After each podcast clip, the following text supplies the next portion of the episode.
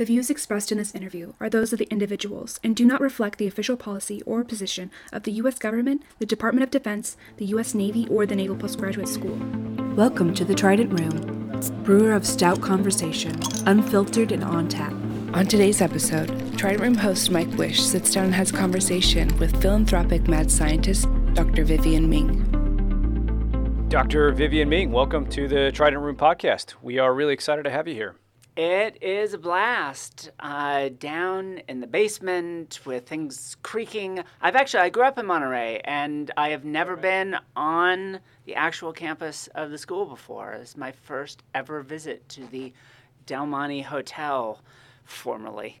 Well, welcome. So I'm Dr. Vivienne Ming. I used to be a theoretical neuroscientist who had the terrible idea of starting a whole bunch of companies that apply AI in education, AI in workforce, in healthcare technologies. Uh, nowadays, I do something a little different, I think, than most people. Um, I try and help people for free. So I run a philanthropic lab, and people bring me big challenges, uh, very much in keeping with the conversation here today for the Big Ideas um, Festival Exchange. But those challenges for me are often Dr. Ming, my daughter has 500 seizures a day, please save her life. Or, Dr. Ming, what should the UN do about uh, global AI policy and ethics? Uh, the, one of the coolest things about my life is that I then get to think to myself, do I think my team and I can actually make a difference? And if I think we can, um, then I pay for everything, and we go in and we try and start by understanding the problem because often we have no real domain expertise. And if I feel like we've got traction there, we try to build some solutions. Very entrepreneurial, but very scientific. I, I mean, I call myself a mad scientist, and the reason is if we knew that this stuff would work, it wouldn't be science. And if anyone else was doing it, it wouldn't be mad. So yeah, how how does that how does your company how is it differentiated from all the other scientific experiences and venues that people have to reach out to, right? Uh, I mean, they can reach out to universities, government institutions. So what's the benefit of your company?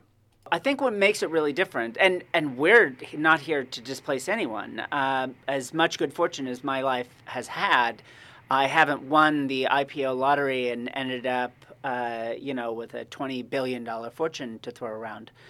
But I will say, if I had one, then I wouldn't have one tomorrow. Because, uh, yeah, I could spend $20 billion uh, in a couple of days because the world is full of some big challenges. I think what's different about what we do isn't that um, a small business or a large one couldn't serve a need um, if there was a real commercial demand or that a university can't effectively understand a problem or a researcher within a university.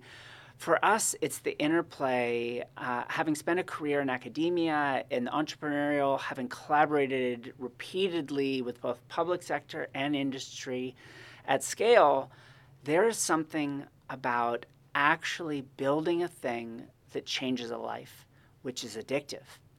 I love being a basic scientist. I love just simply knowing a secret about the world that no one ever knew before. But that taking that and actually creating a machine learning system for cochlear implants that restores hearing to the deaf, creating a dumb game called Sexy Face that ultimately reunites orphan refugees with extended family members of course, anyone could do it, but it turns out orphan refugees not a great uh, business opportunity. So there's not much of an entrepreneurial uh, spirit there. Industry does get involved. In fact, Ericsson, the the big um, uh, Nordic company, was a sponsor of that project. Uh, not a sponsor of, of me, but just of this big UN initiative to help orphan refugees. And everyone has a good, solid way that they can contribute. What I bring uniquely, I believe, is all of it into one place uh, where we can take our scientific expertise and what I've learned about how to build things quickly and effectively in entrepreneurship, and then simply go do it simply because it should happen without expecting anything back. and that combination, it is pretty unique. Uh, and it means we get way more requests than we can possibly help with. But, uh, you know, Socos Labs itself is an experiment. This is my philanthropic lab, and the experiment is within my one of my own lines of research, which is that it turns out people who make sacrifices, what we might call sometimes having a strong sense of purpose, they actually have better lives. So here's my grand experiment. If I did something so stupid as starting a startup that simply gave away its product with no monetization whatsoever, uh, truly free as in beer, and the question is, does my life get better? So I've been doing it for about five years. It's not the only thing that I do. I sit on a bunch of boards, and I occasionally am dumb enough to start a new startup every now and then. But I've done this for about five years, and every year my life gets better.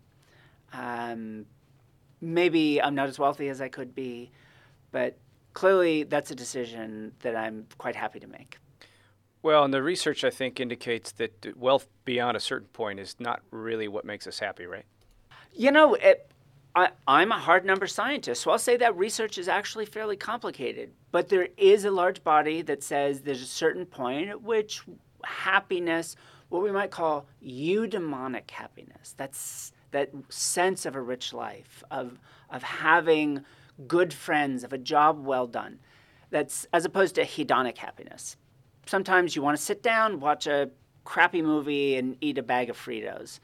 For a brief moment, you feel good, and it goes away. It's fleeting, right? Uh, yeah, it's that eudaimonic happiness that is the tie or the evidence of a good life. Or I might even say the gift for having done something right. And in that case, um, yeah, my life is amazing. And I know plenty of billionaires whose lives are not. Uh, so I, again, it's a trade that I'm, I'm happy to make, and I'm happy to make it also partially because I've had a pretty unusual life myself, and knowing that there are things more important to me than whether or not I can get everyone to salute at me or not uh, is, um, you know, this is part of the thing that I've become pretty comfortable with. Is it's my work that actually matters to me. It's not about me. It's not about whether I'm working towards being happy or wealthy or famous. It is about whether I have a sense of what my purpose is and that I am actually serving it. Um, and that purpose could be anything for anyone. Uh, far be it for me to decide someone else's purpose. In fact, the research here is really open also. A purpose is something that's bigger than you, it takes more than a lifetime to complete. If you, that purpose is spiritual, then that's it.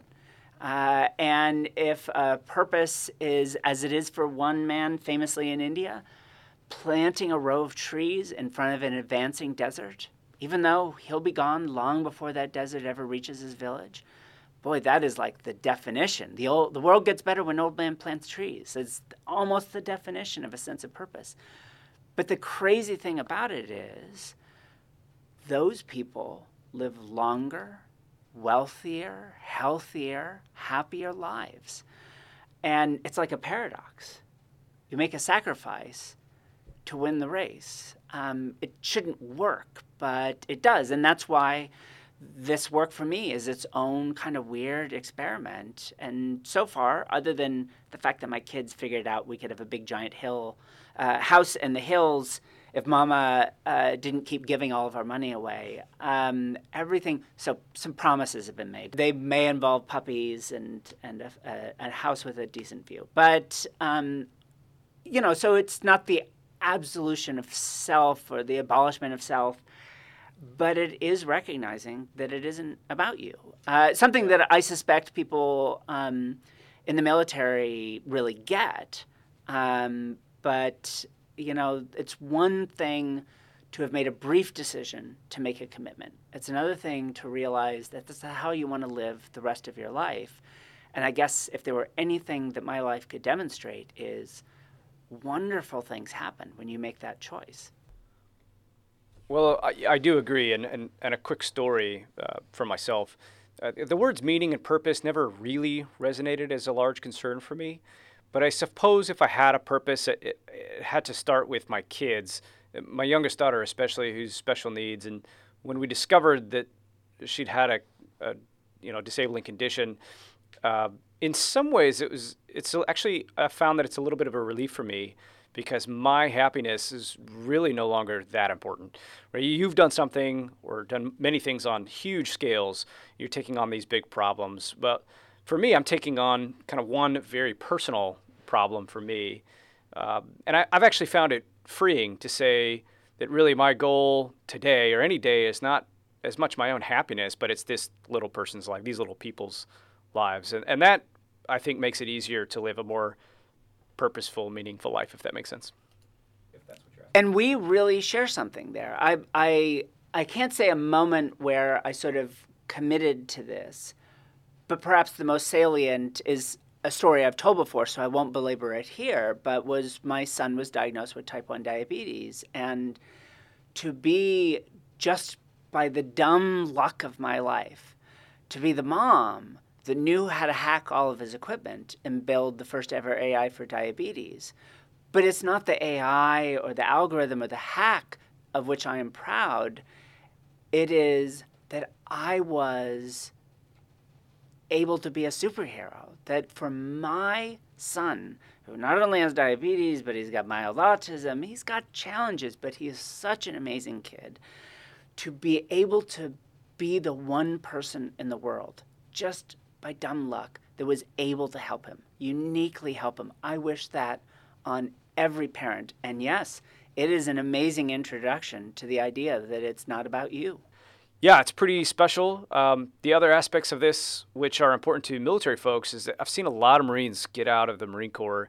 And I think when you talk about having a purpose or being a part of something that's bigger than yourself, a lot of Marines find that in the Marine Corps. And even the ones who are a little bit disgruntled, uh, you know, upon the, the, the, end of their service, uh, maybe they had a terrible duty station or didn't have great great leaders in that particular unit, uh, or maybe they even had a difficult uh, deployment. But w- whatever the reason for uh, maybe some unhappiness with their service, uh, it tends to happen that after a year or two or three years down the road out of the Marine Corps, I see very often that they're struggling in civilian life because they have not found that same sense of shared purpose that they once had. It's difficult, I think, for many of them to put their finger on it exactly. They may still have some poor memories of their service and they're missing some aspect of it and they just they can't exactly put their finger on what it is that they're missing. Uh, but they know that they're having trouble finding it and not being in the service anymore.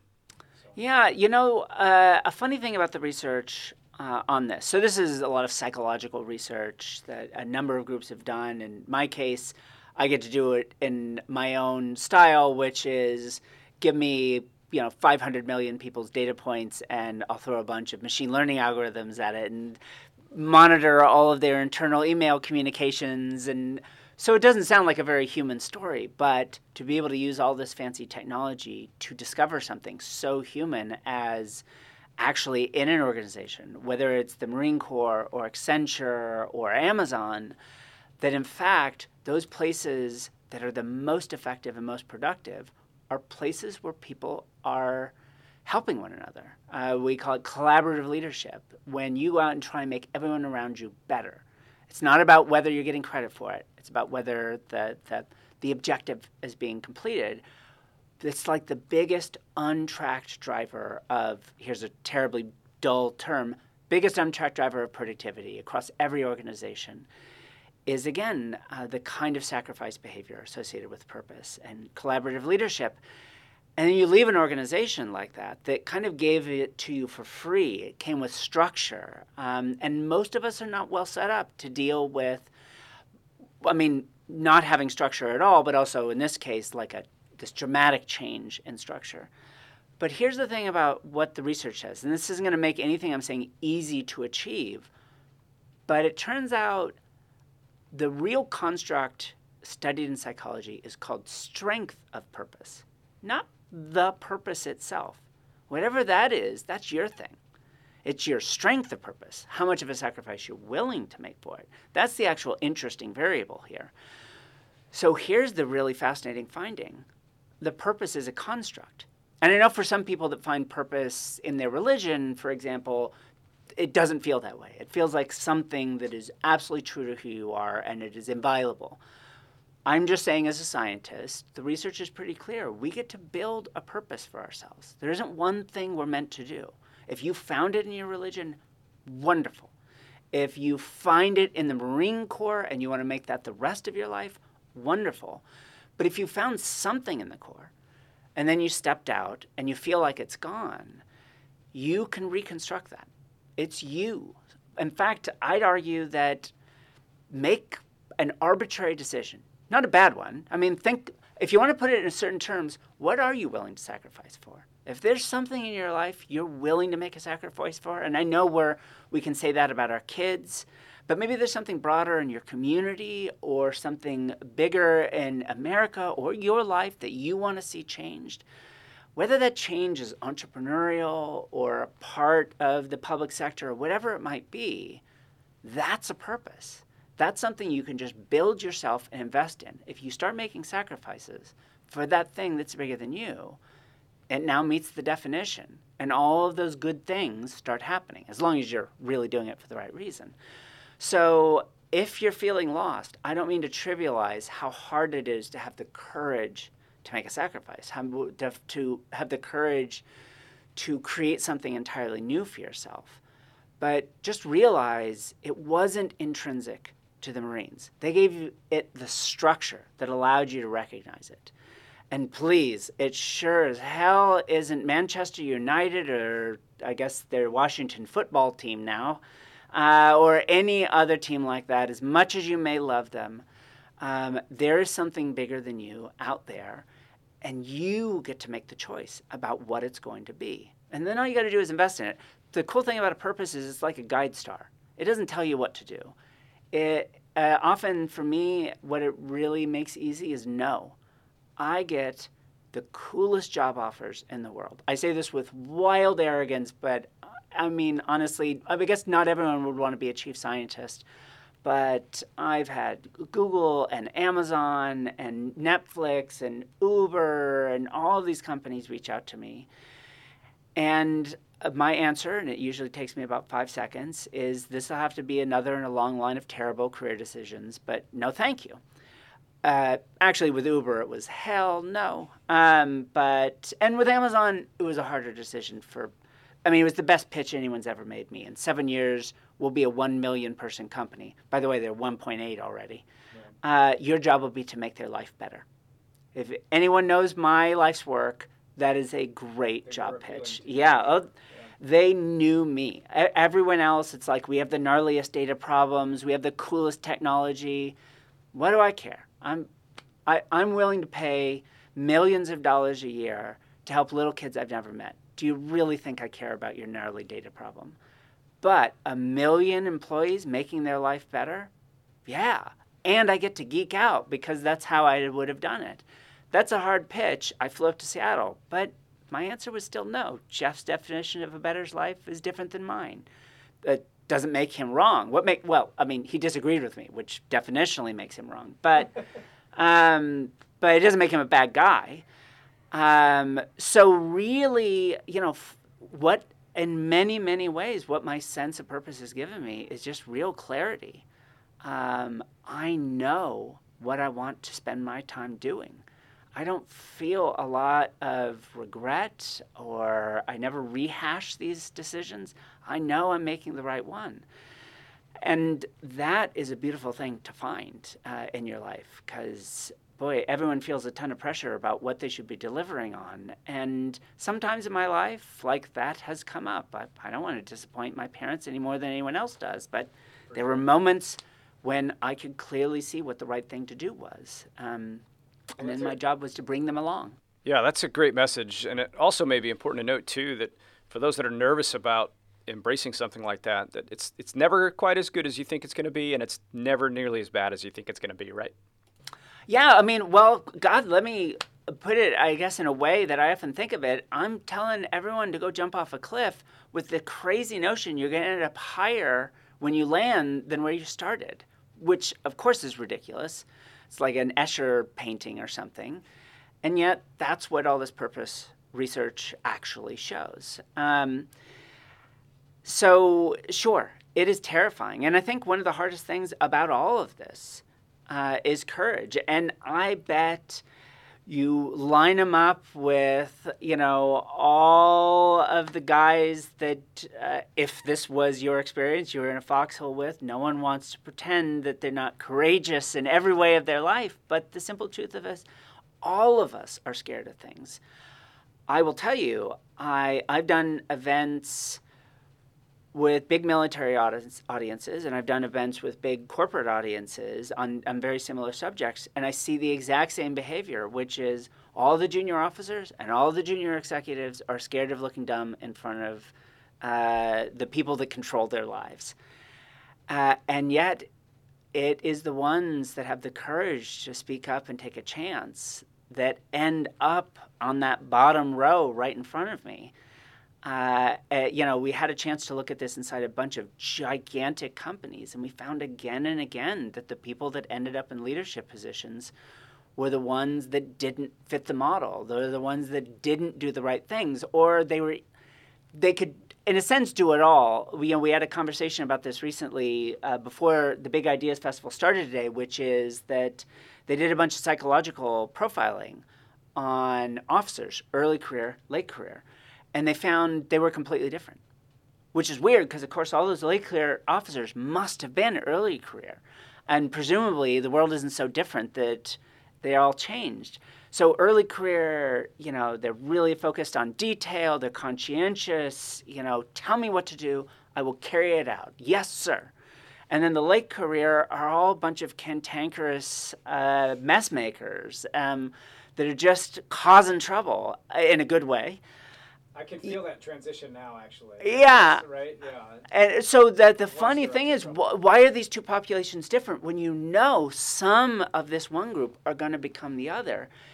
And my off the hand answer this morning was I bet the majority of the junior officers, that's truly who they are in a deep way. What we would call it's their trait. Um, you know, it's not going to change that much over their lifetime. But for some of them, it's just they've adapted to what will make them successful as a junior officer. They're actually the cantankerous troublemaker, but they have learned that the right way to execute on that at this moment in their life is to get things done and do what they're told. And so they look just like everyone else, but they're not. And you find it in those moments when they raise their hand when they're not supposed to, and they say, you know, with all due respect, General, I think that's a terrible idea. And you, I mean, you see that so little, and not just in the military, anywhere. You, I don't see it in my grad students very often. I don't see it in my junior employees, um, because our whole lives tell us not to do that. But that is the big thing: is if there's something that's bigger than you, um, it turns out if you can't let go and find the courage to disagree every now and then, then you may find yourself all the way through. I once had a session with a bunch of CTOs, and they said, I, I wish we could do what you do. You just get to go invent all the time. But I have all these things I want to do. But if I tried to convince my board or my CEO to do that, they'd fire me. Uh, how do I innovate? And I said, well, you have to make a choice. Do you care more about having your job or doing your job well? Um, because the only thing you will have under control is whether you can walk away from that job because there's something bigger than you, more than your career. That's a hard thing to put in front of people. You know, to just say that and say, okay, now, now you know, and so it's going to be really easy. I, I once gave this keynote about courage as though somehow you get up on a stage and you say, be courageous, and it will change 30,000 lives, as though there's just a switch. Yeah, it was like a Simpsons episode. Uh, it was one of the Halloween specials where the Krusty the Clown doll was switched to evil instead of good, and that's all they had to do in the end was just switch it to good, and it wouldn't be evil anymore. Like life's that easy, and that's how a lot of this stuff is pitched. Oh, not, nothing that I'm saying is easy. All of it's hard and terrifying and you got to do it anyways. And it takes time. Um, so you're transitioning out um, into civilian life, and all of that structure's gone. And I'll tell you, this is a shared experience with working from home for so many people. They they get home for at least 80% of the global workforce. They they started working from home, and there's no structure, and they get emailed at all hours of the day, particularly if they work for a global company, and they f- quickly found they couldn't manage anything about their life. So much of their daily in and out to the office was doing that for them. They didn't even realize it. So you know, again, it's an ideal world in which I could just wave a wand and say, all right, everyone needs emotional intelligence and everyone needs a sense of purpose and courage to execute on it. I'm just saying that is your trajectory that you're heading towards. You, you need to set and, and just believe that the effort is going to pay off because it's going to be an effort and it's going to take time. Uh, all I can say to you is one, I've got 9.8 trillion data points supporting everything I just said. Yes, I'm nerdy enough that I actually worked that out recently. And uh, two, I have my own lived experience of that. I mean, we're not here to have this conversation, but I've spent time homeless. I flunked out of school. My life has not been perfect by a long stretch. But boy, when I, somewhat unexpectedly, found my own very grounded humanist sense of purpose, I did my whole undergraduate in a single year. I got perfect grades in every course. I founded a bunch of companies. I mean, I'm as shocked as anyone that a complete F up like me has found success in life. And it came with the lesson that life isn't about me. Thanks for joining us in the Trident Room. This episode was recorded August 24th, 2021. For more information about today's guests and topics, please visit the show notes. The Trident Room has been brought to you by the Naval Postgraduate School Alumni Association and Foundation. For questions, comments, and suggestions, please email us at tridentroompodcasthost at nps.edu and find us online at nps.edu slash trident